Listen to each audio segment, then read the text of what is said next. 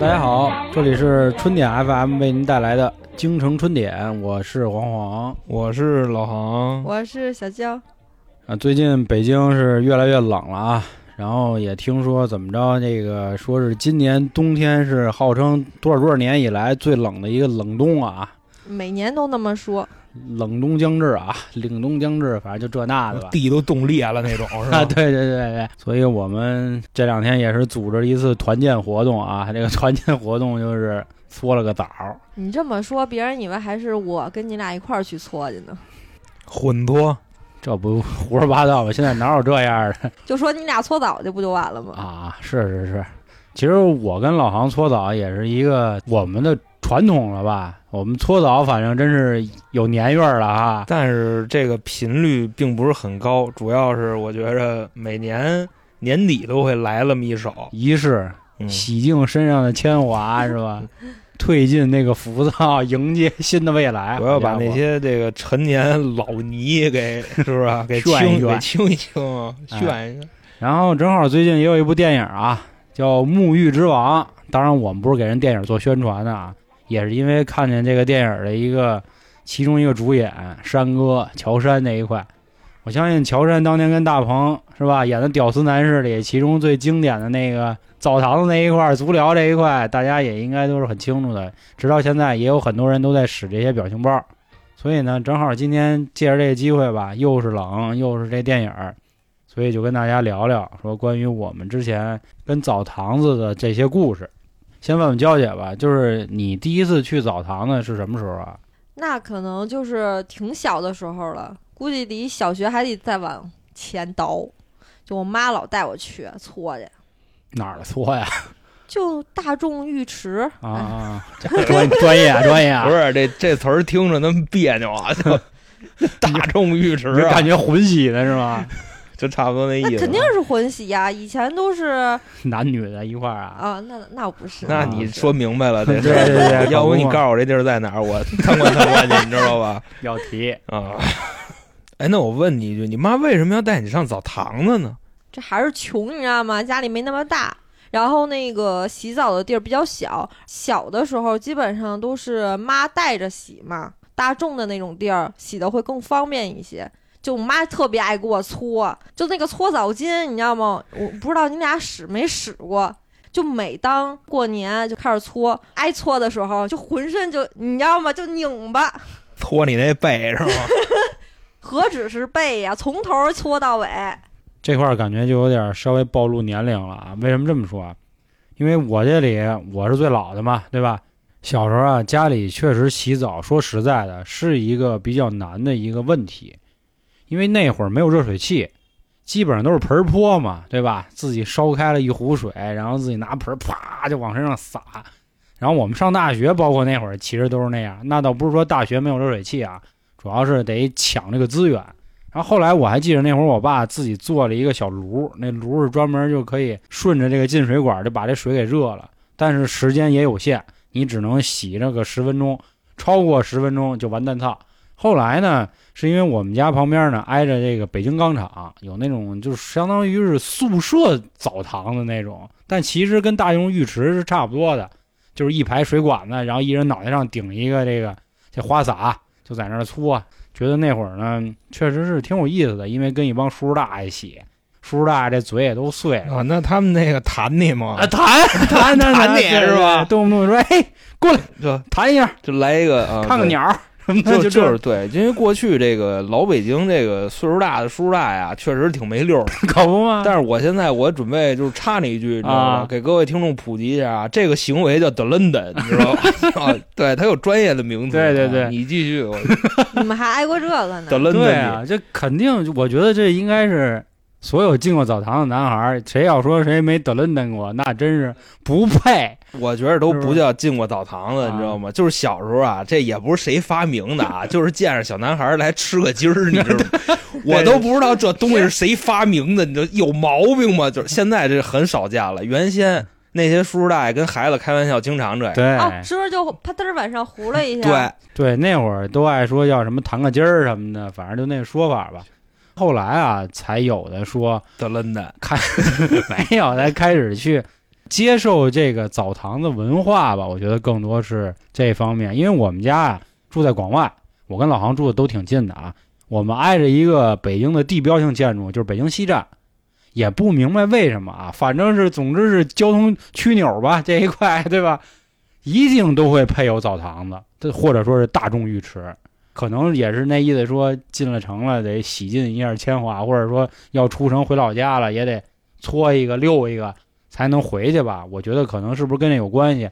还有一个咱确实要说啊，这些年的发展呢确实有好多比较高端的啊，这个高端里最 low 的就叫这个洗浴中心，然后再往上现在进化，就比如说有什么私汤温泉，还有什么温泉酒店，还有什么汗蒸，对，这些就都算是比较高级了。但是我觉得还是没有这个澡堂文化这个灵魂所在。就是如果听过郭德纲的人肯定都知道一个北京最有名的地儿了啊，清华池，那是郭老师的母校那是对对吧，清华池我们也是啊，因为在宣武嘛，要没去过清华池真不好意思说自己是宣武孩子，所以今天正好借着这机会呢，也跟大家聊聊我们这些年在泡澡的时候碰见过好多比较有意思的事儿，也给大家讲一下关于北京澡堂的这个文化吧。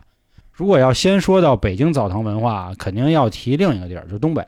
在东北也有自己的这个洗澡文化，但人家那个可能就更高端更高级了啊，或者说更全面更流程化，对对对，我觉得他那个钱可能未必说一定要花多少，但是人家这一套下来一条龙服务，对，肯定是没得说的。因为我那会儿上班嘛，我有几个东北同事，我们关系玩得特别好，他老说啊，到时候皇上你那个去东北我安排你招待你什么这那的，咋整的忒儿丫的肯定特好。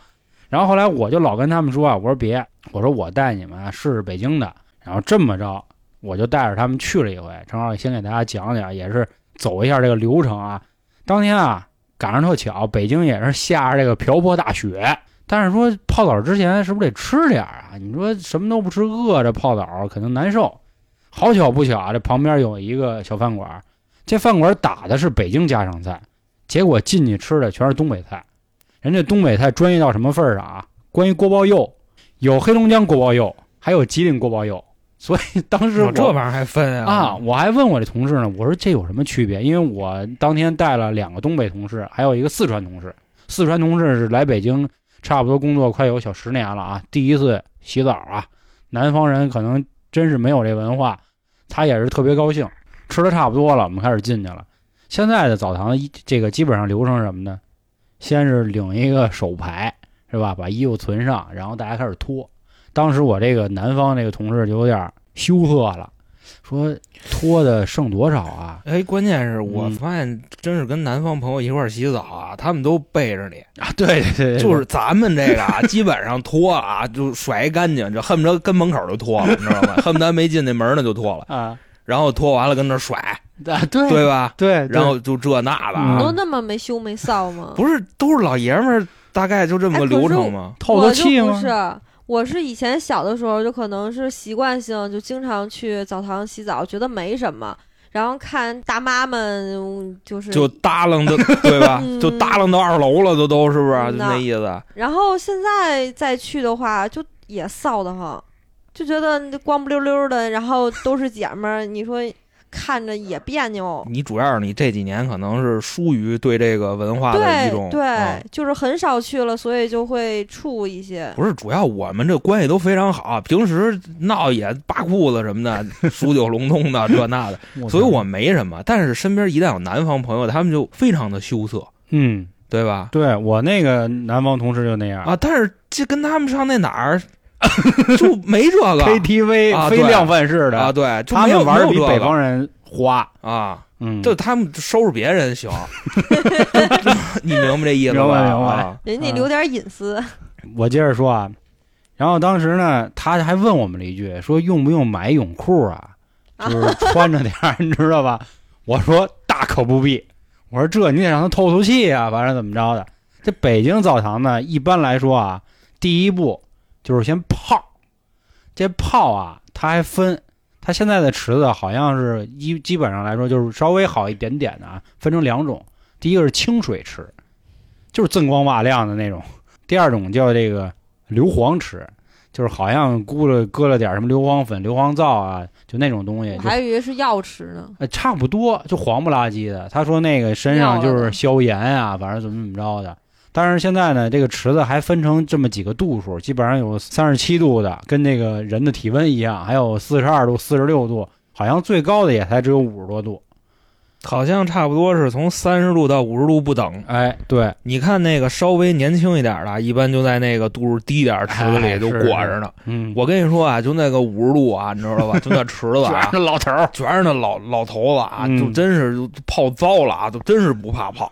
真是有一句民间谚语，就当然说出来可能有点大不敬啊，就是死猪不怕开水烫，我就感觉那魔劲儿，觉得那水都快给这帮大爷泡走了，就咱说，哇，真的，我操，待会儿都飘起来了，我。对，我跟你说，关于这个试水这事儿啊，我还有一故事，是当年我跟我领导那年是怎么回事呢？正好插播一个啊，是我们公司团建，在外头呢做了一次拓展，然后那次我们俩呢为了打破这个西方资本主义的阴谋。就是等于没有穿秋裤，说白了就是结果冻的那腿就僵的都不行了。后来当天晚上我们俩就说赶紧泡一澡缓缓。当时呢我们去啊，那天晚上刚开池，等于我们是第一泡就相当于，结果我们俩下不去，就脚一下，哎呦，就烫死我了，就那么个劲儿。脑袋先扎进去，没那他妈。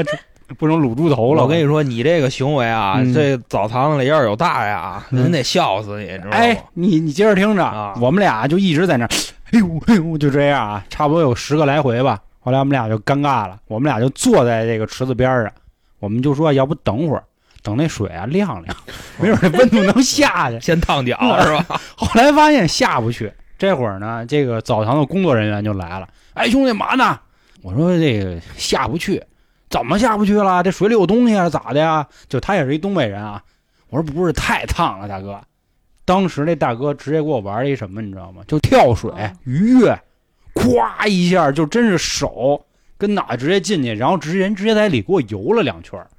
这哪烫啊？这什么呀？这下来呀，就要拽我们，你知道吗？然后给我跟我领导吓得啊，我们俩就要走了。结果这大哥又干一事，就开始泼我们。就找那个搓澡不都有那小碗盆吗？拿水洒嘛，来呀来呀，就那样。我跟你说，你肯定是侮辱人大哥的工作，你知道吗？人大哥可能是一烧锅炉子，你知道吗？跟你妈后边正推煤呢啊，你知道吧？就他俩说水烫，那人能乐意吗？那肯定收拾你。哎，我觉得这挺像那个去泳池的，就是你觉得水凉，啊、然后就可能脚丫子慢慢往下下。你先淋一下，然后再泡，不按理说应该是这个流程吗？是，那也不行。因为泡澡就是可能就是觉得身上太脏，它可能会先让你淋浴，淋浴完了以后就稍微干净了，才来让你泡呢。对，是都有这些，我们都试了，想尽了各种办法。我们甚至啊，先去桑拿房先蒸了一下，先让自己烫一点，然后再下去都不行。就是因为当天那个澡堂子它是第一泡，人家那话就是说我一开始肯定得弄得烫点。到时候嘎10几个人下去了，这个温度一中和，到时候别人就该说了啊，你们澡堂那水怎么不烫啊什么的。然后里边还有那什么是吧？谁就是实在懒得出去了，跟里撅一房，这都没谱，你知道吗？是啊，所以就说这事儿嘛，就让我们赶上了。哎，我觉得这个是一个特别有意思的事儿，就关于试水。但是这块呢，我还真小看了我们这南方同事。当天晚上人家是第一个进去了，滋溜人家就滑进去了。按理说都是先坐在有一个台阶那儿，他是臊得慌，所以赶紧下去。有可能是吧？可能不好意思了。然后我们就滋溜滋溜的，相继就都进去了。我觉得在整个澡堂子里啊，能让你吹牛逼的地儿，一个是搓背的时候，就是搓澡时候给你搓背的时候，你在跟人家沟通的时候你可以吹；还有一个就在你这个大众的这水池子里泡的时候开始吹。我们那池子还小。基本上我们一开始坐着，哎呦舒服吗？就这样对着问爽吗？什么这样，人家那边谈，哎我那个40多万那个买卖怎么着？我那普拉多什么的这那的。当然这里没有任何地域歧视啊，哪儿人都有啊，北京的也有，山西人也有，东北人也有。但是其实北京的澡堂东北人少，人家可能更喜欢去那种直接一条龙的那种，就是、东北人开的那种，对对 对, 对，人那叫洗浴中心了，对对。所以基本上以北京大爷吹牛逼为主。我当时我们家要拆迁是吧？拆迁国家给我分10个娘们儿，就大概就那意思。是是是，就在那胡沁啊，一天到晚的。当然你说讨厌吗？真讨厌，因为那澡堂就那么大点地儿，你说那回声来不来去，有听那就真是看谁能盖得过谁，你感觉就跟那炒蛤蟆坑一样。你知道最早的时候好多那个北京的老头跟澡堂里干嘛吗？跟里听戏。哎呀呵，你知道为什么听戏吗？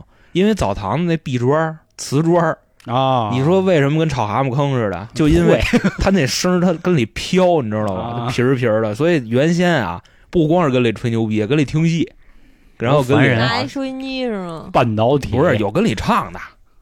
有唐的角儿，你知道吧？但是唐角儿就只能是那种扮演男角色的了，你知道吧？你不能说他姑娘我今年18什么怎么着的娶配赵家，那不行。当然这二人转啊京剧我是实在是不会。嗯，那我给你补两句吧。嗯，就是为什么就我对澡堂的这东西怎么看啊？其实就老老年间啊，这个北京我觉着洗不上澡的家庭好像也挺多。对。因为我小时候我没有这概念，我们家就洗澡，那说洗就洗，可以，就大概就这么个意思。有钱人。然后我们班有好多住平房的同学，跟人家玩嘛，玩的特别晚，没回家。然后他说我要洗澡了，我说那行，我说你怎么洗呀？拿一盆儿，然后拿毛巾跟那儿擦。对，就盆泼嘛，就是咱没泼啊、哦，没泼、啊，就在那客厅平房那客厅啊，就跟那儿弄。啊堂屋，我说他们好像是我小时候也是有一个，就那个红色的盆。他那、就是、我坐在盆里，然后我妈拿水给我泼。不是我那同学倒没那么大德行，他就穿一裤衩子，然后就拿毛巾擦。对你那都算不上洗澡，就是净身的，就是稍微的净一净。长大了以后发现啊，就为什么原先有澡堂的这东西，其实过去那会儿它属于那个计划经济，哎、对吧？都干什么都得用票，对你洗澡也得有这个澡票，你没有澡票你洗不了澡。或者说呢，就是今年刚给你发了一批澡票啊，你要是很快用完，你后半年洗不了澡了。然后那时候我还发现一特有意思的事，就是什么，就是好多这有身份的人啊，就是于老师的父亲，就这个级别的人啊，你明白吧？明白。他们不下那池子泡去啊，他们要泡那池子，基本上就附近的这种，比方说就老顽主，就这种啊。他们要不那池子就下第一水，就刚才老黄说那个，只要不是第一水，人家不下去，人家单独有一盆儿，那叫什么？那叫堂盆儿，就是比方说来人，然后你刷干净了，你就跟那盆儿里就一甩就得了。多大的盆儿啊？就我那盆儿。你见过那个小燕子洗花瓣澡那盆儿吧？就那么大一盆儿，就金莲洗澡那盆。哦，就那么大一盆，不桶吗？不桶吗？就还非得金莲就得，你甭管了你。不说金莲我还真不知道。咱这还是串着啊，咱那几个栏目串着串上来吧。你说到金莲不行，我必须得给我台做一个广告啊！大家可以听听我们开卷无益那个栏目啊，这正好这期娇姐来跟我们聊聊关于金莲的故事啊！继续，就那大盆，然后我去有幸体验过一回，反正我觉着还真是不如那池子，那池子好歹是亲戚。就大概这么个意思，嗯。然后后来啊，我稍微大点了，我也能下那池子了。有一回啊，我碰见一大爷，你知道吗？这大爷，反正我现在我对人家印象也深刻，就 respect 了是吗？就没 respect。这大爷，反正我挺没规矩的啊。为什么就这么说呢？我不知道你见没见过那种带饭盒来澡堂子的。干嘛呀？边吃边跑。血碗卤煮？没有，人家大爷没炫卤，就是那上面就是点点心啊，什么发糕啊，就是、享受来了呗。我告诉你啊，你在网上好多那种网红酒店那照片啊，不有吗？那个、漂浮、啊。对，一池子，然后上面飘一木桌子。人大爷这是一盒，一木的盒，然后呢就跟上飘着啊。本来挺高雅一事儿啊，就是我其实一直也很憧憬，或者说之前我去外地旅游的时候住过比较高级的酒店，当时也躺在过他们那个大浴缸里，有边上一遥控板，然后可能喝点茶。自打丫一说拿一铁饭盒，我现在那画面不是铁的，铁的怎么飘啊？木头的。那木的精致吗？不精致，就一匣子，但是不漏水。我就想那样的感觉，里头可能就是有点咸菜什么的。不是，里边是那个，就那个牛舌饼。哎呀，大哥啦，发糕什么的，这都是这个。那合着那个网红餐厅那漂浮早餐，就是从大爷这边流过来的。我跟你说，老年间啊，老北京去下澡堂子真有拿饭盒去。自来红，你听那个德刚那相声啊，就真有。但是人这大爷把这举动升级了。嗯。人家直接给你飘那池子上，嗯，你们知道这意思吧？然后知道了，大爷是怎么着啊？泡美了，睡着了，你知道吧？然后我跟这和楞那水，我和楞那盆飘我这儿来了。你也泼两个？我说那我甭别跟人客气了，那对什么呀？我那时候就小啊，就3、4年级吧，那会儿我就给大爷那牛舌饼我都吃了，我吃完我没个二丫的，然后我就跑了。然后后来过一会儿，大爷醒了，嗯。我那我点下哪儿来了？后来我反正也没承认，丫就跟那儿就找，你知道吗？但是人大爷上哪儿找，气度也很大，人也没骂街啊。你知道，搁我估计骂街了。我说哪孙子吃了就怎么着？人大爷没骂街，我就是偷人两块饼吃，但是那发糕没吃啊，发糕没咽没下去，你知道吗？多干呀！其实说到关于泡澡啊，就肯定还有一个事儿，你肯定躲不开，也正好问问你们。有没有过行过一个小方便的这种？我跟澡堂子没有。那你怎么那么文明啊？我不是大哥，就顺道手就尿了呗。那出去就是地漏了，你跟那儿拽了不就完了？那就不想出这个享受的这怎么说温床，就觉得这一暖和。我倒没有，因为我觉得可能也是跟这水压有关系。它这个热水的水压跟那不一样，顶出来是吧？就有点哎，不过你说这个啊。反正当时我们当天去的时候啊，东北同事挺讲究的，东北同事就必须出水池子，然后在那淋浴底下。但我那南方同事就是说太舒服了，不想出去，所以就在那里就都该解决了，可能拉了线儿啊，然后冒了泡，反正这那的。但是东北同事确实就是他们说行这一步方便的时候，你可以在这个淋浴上去解决啊！对，我跟你说，我淋浴你知道吗？要是方便的时候，我也懒得去。怎么说呢？可能我觉得只有在淋浴的时候，我才能站着尿。平时方便的时候，你必须得坐在哪儿或蹲在哪儿哈。但只有这个时候，我能站着，跟你们男人一样。好家伙，就是女权出击啊！这你要是喜欢这种感受，我回头我给买那个。站尿器，你知道吗？我给你、哎、还真有，我这都见过。谦哥跟我说过，他说他想买一个。我想你们俩比我懂多呀，有真有什么样啊？这我怎么给你形容？反正大概就跟一漏斗似的，你知道吗？对对对对，然后撅出来就那么个样。哦是尿盆呗，差不多知道吗？而且我还特别喜欢，就是就像你们男生似的，然后想滋哪儿滋哪儿。好家伙，你也冲着人滋是吧？不是，就是你会站着，然后说就冲着这个眼儿，然后就。我们有时候洗澡的时候，我这上货了，你知道吧？我之前我跑老黄那块儿去，因为那淋浴的时候，它不是一隔着一隔着吗？你知道吗？就是那意思，稍微给你留点尊严，知道吧？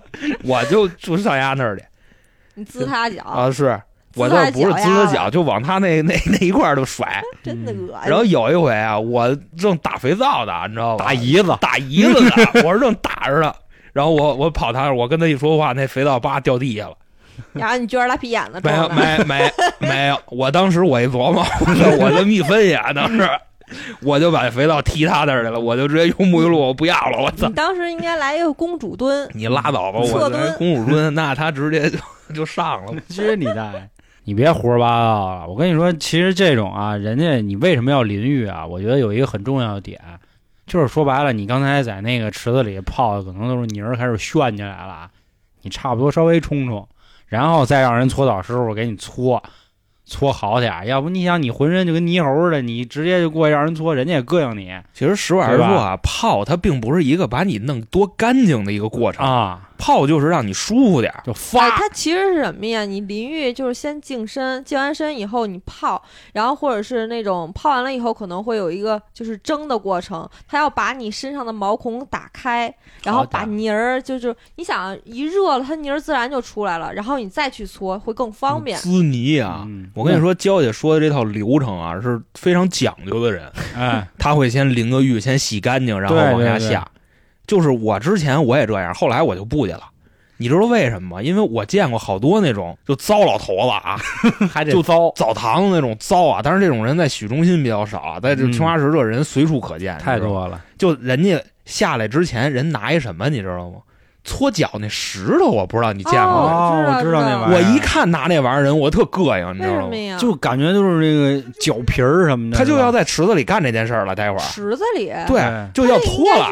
拿出来搓呀，因为它都是脚皮呀。是啊，人家直接把脚伸里，然后就开始搓。对，我也见过。我一般遇上这样的，你也省得跟他喘气。那么大岁数，这点事儿不懂，我就直接换池子，我下一个我可能去那更烫的那个，丫丫敢过来我跟你说我脚给他掰了，我躲一般就遇这个。我见着这种行为以后，我就基本上下去之前我就不冲了，没这个必要了。嗯，你除非你看那水啊，那水要是真是你都看不过去了，我索性我也不往下下了，就差不多这意思。虽然我们都知道在泡澡里头可能会出现比如小便，甚至有大的，对吧？至少我们看不见，可能还能忍忍。大哥崩池子里你都看不见是吗？他在那硫磺池子里你崩你真看不见。但是你说就是真是那种啊，你拿一搓脚石你来了，就我都知道你要干嘛的时候，我也肯定受不了。我基本上我抬屁股我就下一个了，我就。对。可是在女生那块儿就不会，一般就是搓脚的那种，他会单独自己在就是边上，就比如淋浴的那块搓，也不会说去那个池子那儿。我觉得这个大姨啊，还是比大爷们还稍微有点样儿，规矩太多了。要么有句话说的挺好嘛，说这个男人甭管长多好，都是丑陋的动物，只有女人才能形容美丽美好。也不见得，就是凡是滋你要是进了这澡堂子，你就特别明白这话了。就这帮男的，那是因为你们没见过女澡堂子。因为原先我看过一篇文章啊，这个也是上学的时候老师讲过的，是什么呀？就是老舍先生的这个洗澡，他说的大概是一个什么意思呢？就是来洗澡的人有蹬三轮的，哎，对，有做买卖的，有当官的，有当老师的。但是大家脱了身上这层皮以后，在浴室里相处的都非常融洽。都没有面具，都光着眼吧，所以说在浴池里边没有那个光鲜亮丽的打扮，可能会你刚才说那个丑陋的动物这个本性可能会暴露的真实一些。对，我觉得就是为什么澡堂能出文化呢？我觉得也是跟这个都有关系啊。然后其实咱们国内有一部特别著名的这个电影就叫《洗澡》，是姜武演的，跟濮存昕老师，然后还有一位老艺术家他们一起演的。其实就跟刚才航哥说的那个老舍先生的那个文章一样，那会儿可能大家不方便洗澡，所以都要到统一一个地儿洗。就有的黑帮电影不都说吗？一般谈事儿都去澡堂谈去，是吧？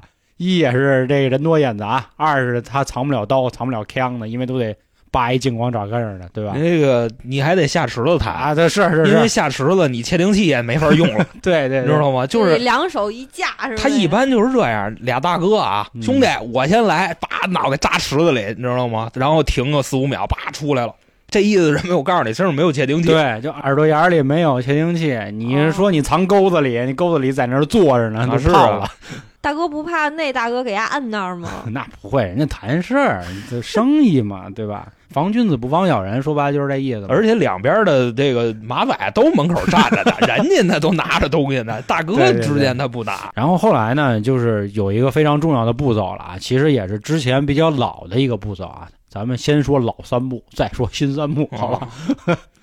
然后就是洗澡，还有最重要的一个精髓所在就是搓背了。但是我不知道以前有没有专门的搓澡师傅啊，反正现在都是有。那搓澡呢，青花池有一个自己所谓独创的功力啊。那天我们还一起享受了一下108拍，当时我跟我那几个同事，这什么叫108拍啊？就真的就是拍你108下，浑身上下叭叭叭叭。说这停，你这个学的啊，就是对咱们这个文化的亵渎啊！对，应该是人家是叭，对吧？对，快板啊！我不是你们女澡堂子没这个吗？没有。我跟你说啊，我就是小时候洗澡的时候，我跟我大爷就是，我大爷就来这个，会我听那个不是他让人给他来这个。我就听那搓澡师傅跟那儿梆梆梆，对，就那样。我说嘛呢？我说有病吧？我说我也拍一个。我拿他是那个给你拱出一窝来那手，然后他想我不是我拍我大我啪啪打逼的，我恨的我大一回头有病啊！我说是不是他能拍我也拍两下？我大你不懂你起边的怎么就这样？北京这个108拍啊，真就是那样。就是浑身上下108下，这108下人家能保证啊，就是该拍的穴位都给你拍到了。但是这里呢，其实还有一个细节，就是关于搓澡啊，一般有2种工具，一个就是澡巾，这澡巾就是在我看觉得就是跟砂纸似的，哎呦那么疼啊，就咔咔咔咔吓唬呀啊，真吓你。还有一种就是北京的用毛巾搓的，也是配合这108拍，这毛巾呢就会稍微温柔一点，没那么疼。关于澡巾这个啊，我也不知道是谁发明的。没错，哎呦，关键是啊，我觉得搓背还行，挺舒服的。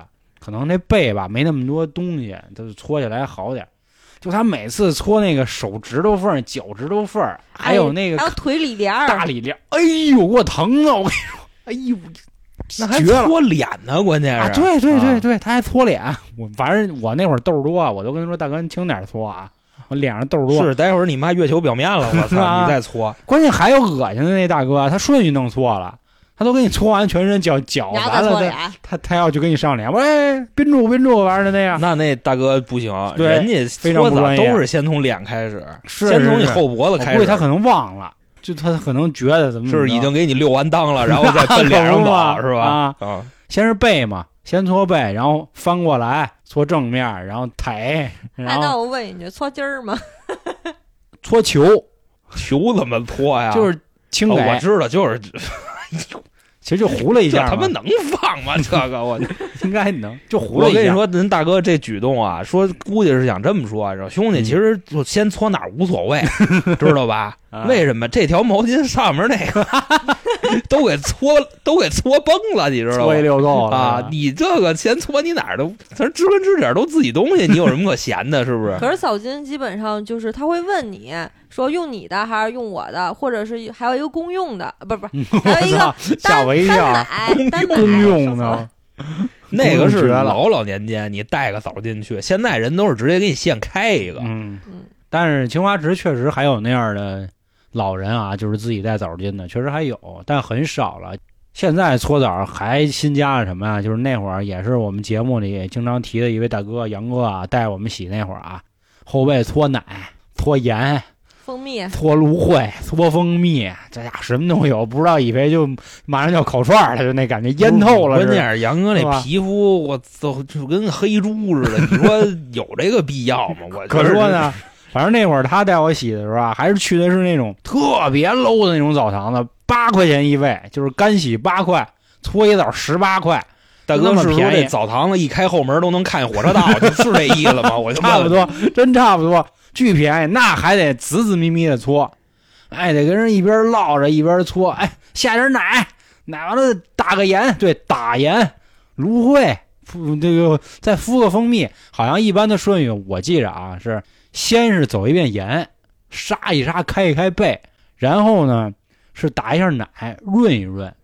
其次呢是敷一层芦荟，把你这个刚才这个炎症呢就给你消下去，所谓最后上蜂蜜糊住。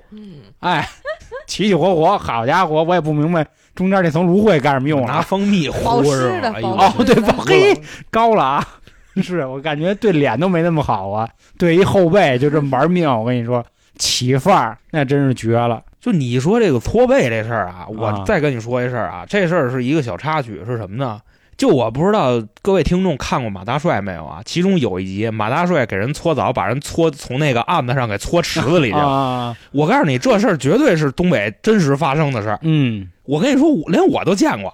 我觉得这事儿啊很正常。为什么？我也再多说一句啊。因为他有的人他就不受力，他真是这样。就像我这种可能啊没怎么搓过。人稍微一使劲儿，我觉得哎，大哥轻点儿。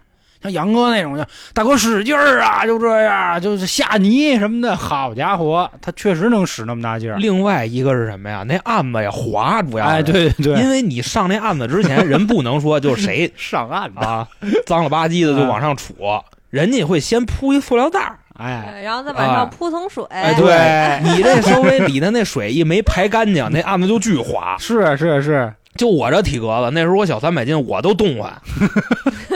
你就甭提那瘦子了。但是咱说明这皮肤好，对，嫩啊，是。估计刚才那个，我觉得主要那破沐浴露，它老冲不干净，你知道吗？就我跟你说，这好沐浴露跟好的跟坏的啊，就真是你看多久能冲净为判断标准，知道吗？我那就冲不干净，都给我搓动了。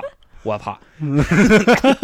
后来我见着那大哥，真是从那个案子上啪一下就杵地下去了。这杵地下？那大哥是怎么着啊？开始也是跟那师傅说：“你使点劲儿行吗？”那师傅说：“这不吓唬了吗？”说：“我这没什么感觉。”说：“你再使点劲儿。”人说：“行。”啪一下就搓地下去了。但是没有那个演的电视里演的那么友好，他这是真是脸杵地下了。然后俩人起来以后，那师傅傻了。但是那哥们儿没像马赛里那个似的，没急啊，就过去抽人嘴巴去，他乐来着。啊，没事啊，然后他葫芦牙，发现就脸没事儿，就说我操您这也太过分了吧，就起来真是就全笑了大家，因为这景儿在那个电视剧里见过，那倒是大家全是就哄堂大笑，然后他自己就被楚地爷那人也跟那乐，大哥估计经常这样。然后后来搓的时候，你知道大哥干嘛吗？大哥拿俩手夹着是吧，抱着那案子，你知道吗？跟人那么搓。那师傅说对不起对不起，然后还得让人说使劲儿是吧？那没有，他不说话了，后来就也知道还让大哥接着搓是吧？我要是知道修嗓能花钱了，我操，那搓一个现在都68呢，啊，贵不便宜，不给人搓地也不赔人。而且我跟你说是最标配的搓。就好几十，你还没有什么奶盐醋蜂蜜芦荟这醋都上，那真要腌呀！东北真有搓醋的，是吗？啊啊，有点意思。你就看搓一澡跟他妈烤冷面似的，我都服了。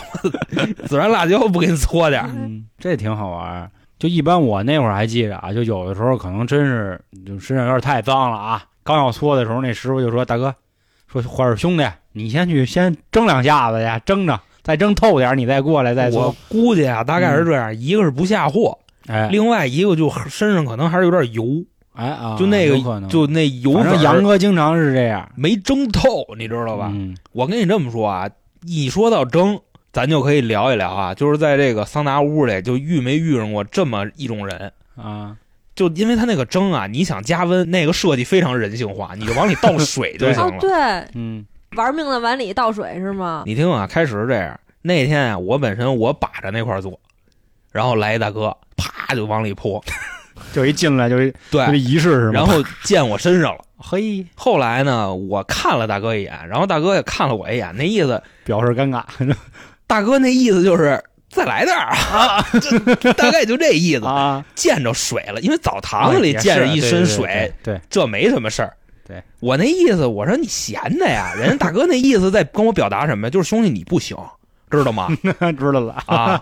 我说那就来点呗，我啪我一盆我也泼进去了，然后大哥可能跟里坐了又30秒，哎，又下来了啊，又一盆又遮里了，然后我就没理他了。不难受吗？难受。实话说难受。我告诉你，我都争不了。谁那么难受谁知道？我都喘不上来气儿了。然后这个什么，我们俩就跟那里，因为我就特别淡定，虽然我已经快死那里的了，但是然后看着边上大哥就愣跟我较劲，你知道吗？因为本身啊，那屋咱实话实说，杨哥刚从屋出去，那屋你觉得能凉得了吗？是，因为杨哥是就什么就那个死皮啊，就差不多那些就蒸不熟煮不烂那劲儿啊。那大哥进来又续2盆水，我一盆，大哥2盆。然后后来大哥就跟躺那就那样了，就那都得跟里待着。哎，你还别说啊，韩哥说这点特是，这个在澡堂子里啊，就目前来说能显示出所谓的男人气概啊，一是你身上有没有画，就在你泡的时候，胳膊必须得那么搭着那个台牙子那儿，就相当于背靠着台牙子，把自己那个就过肩龙得展示出来，这是第一块显示。第二块还真的啊，重中之重就是桑拿屋。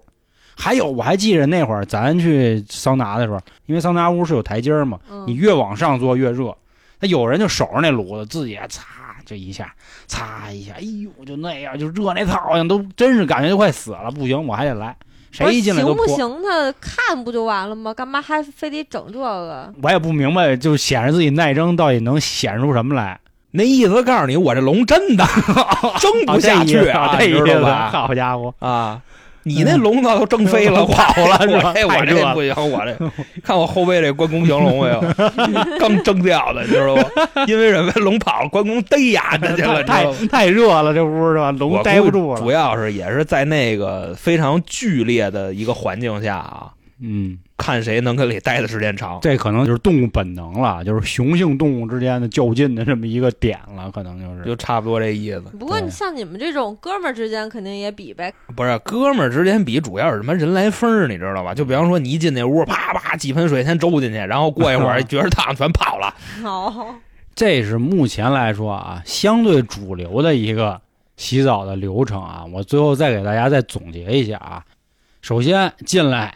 先光眼吧，这是肯定的啊。就是首先，确实像小野说的，先冲一下，冲上身上的这个浮尘，然后就进水泡，泡完了以后呢，蒸完了以后上去搓，搓完了以后再去冲一遍，就算是整个的一个洗澡的流程就算是完了。当然了，这只是一个比较基础的啊。这些年呢，就是包括这些老的大店啊，都开始就是把另一项这个行动就组合起来了，就足疗。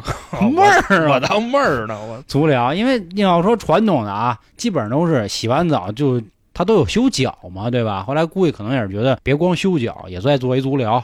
足疗再不痛快，那您再拔一罐吧，对吧？所以拔罐也有很多的这个事儿了。其实按理说不是应该洗完了，然后吃顿饭。吃完饭以后呢，您穿上衣服再去足疗，那是东北的那一套了，应该是、对吧？算一条龙了哈。因为是这样，就是咱们这边的这种澡堂子、洗浴什么的，你带餐饮的少。嗯，东北那边人家，我跟你说啊，人家那边会享受，有可能去的都 low， 我去的都这个。哦、那是啊，我们这青花瓷哪有这个、啊？我们就是澡堂子，你们那都是属于算什么俱乐部？你顶多别让惊天红拎几个炸糕去，你还能干嘛呀？你想跟里头铁板啊？那你疯了。嗯，关于那个罐子啊，我不知道南方有没有啊，反正北方这个罐子有这么几种。第一个就是普通罐，就呱一拔，就是先把那罐里的空气烧干净，然后跟你后背沟里坐，这就叫拔罐。第二个叫走罐。走啊走，就是只有一个罐儿，在你后背就来回来去，划来划去。第三个啊，叫他妈血罐儿。我为什么这么这个激动啊？是因为我跟血罐儿有一个不得不说的这个故事。这血罐儿什么意思呢？它先有一个小针在你后背扎，然后再上罐儿，等于说把这罐儿就把血给嘬出来了。我觉得是糟粕啊。放血疗法说把你这个所谓的淤血啊，这乱七八脏血啊，给你吸出来，那不他妈扎出来的血吗？那叫淤血是吧？就你想那罐儿那劲儿多大呀，拔你太不卫生了，我觉得你扎的那东西、哎。你说到这个，当天我那个南方同事呢，他第一次知道拔罐，所以呢他就拔了一个罐。我有一个东北同事呢，试了一走罐，这个走罐吧，有的人受不了，因为觉得那个肉一直被吸嘛，就觉得很疼。后来我和另一个东北同事就说，咱要不来血罐吧，咱尝尝。正好也赶上那天那大夫还一直说你们俩小伙子，你们这应该放血啊，怎么着的健康。然后我们俩说算害怕，这男孩儿操放吧，叭就炸了是吗？然后你猜怎么着？本来都说好不放了，结果旁边屋有一大姐，她刚扎完，那小伙子必须得扎血罐，小伙子不扎血罐哪行啊？那家伙那对肾好，拔他来这个，好你飘了没有？结果我还没说话呢，那医生这他应该算技师，那技师直接这针头就上来啪就一下。我心说那既然拔了就拔了吧，因为这血罐没比这个普通罐子贵多少钱啊，钱肯定不是事儿，好像就贵个10块钱。结果拔完以后呢，我就发现每一个罐头里就都是血，还他妈晃荡呢，你知道吗？反正挺吓人的。这件事儿完了以后啊，隔了差不多有7天，我们上班，莫名其妙的呢，我们这几个人里啊，就我感冒了。我就咳嗽，然后吸溜鼻涕。当时我有一同事啊，人家可能也是说者无意，我他妈听着有心了，说你怎么了？我说我们那天啊洗澡，然后拔一血罐，然后血罐怎么着，杨梅大烫了是吧？不比那严重。他说这个扎血放血，这针头干净吗？说你别再得什么病。我那心，我当时我咯噔一下。杨梅大疮那都算好的，对于我来说，我当时第一反应就是艾滋。我说干了，我说他这么一说，我就想起那帮吸这个粉儿的这帮人，不都是针头啊，怎么着的？因为这双鱼座可能心里存不出事儿，你知道吧？我上网查艾滋病的这个初期的症状和感冒一模一样，全对上了，小咳嗽、低烧、感冒全有。哎呦，我当时我就哎呦，我说干了。然后那操呀！然后我对着我领导嘛，我这领导也是当天跟我们去的这几个人，但是他拔的是普通罐。他说你怎么了？我说可能出事儿了。他说出什么事儿了？我说那血罐你还记着吗？他说记着，可能不干净。他当时就明白了啊。他说啊，说你上京东买一个那检测，那没多少钱，20多块钱就能检测。我说真的假的？他说真的。我说干了，然后其他同事就都听见了，说怎么了，小华什么这那的。我说没事。然后我后来就真在京东买了检测，验血的、验尿的，验血加验吐沫。我先买了一家的，销量最好的那家啊。然后后来我不放心，我又找了一最贵的。买回来以后呢，我就思想斗争了好久，我又怕家里人看见啊，到时候被笑话呀，你知道吗？我就有一天假装自己拉屎，然后自己跟自己斗争，假装拉屎。我说：“哎呦，我说这万一要有可怎么办呀？”然后我还假装就问我说：“你说有一天我得艾滋病了怎么办？”那奔我开走啊，是吧？反正就这意思啊。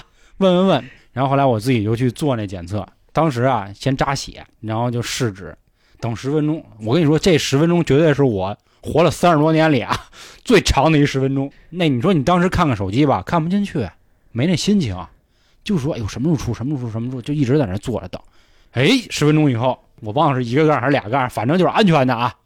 当时那心里咯噔一下，感觉怎么跟怀孕了似的，落了地了啊，没事了。一美当时想，哎呦不行，万一不准呢？那个啐个痰吧，又吐一吐没，又等10分钟，没事了。后来又觉得不行，我还买了一包呢，我再试试那牌子，全都给霍霍了。对、啊，我又试了一个，也没事。我最后留了一个验血的。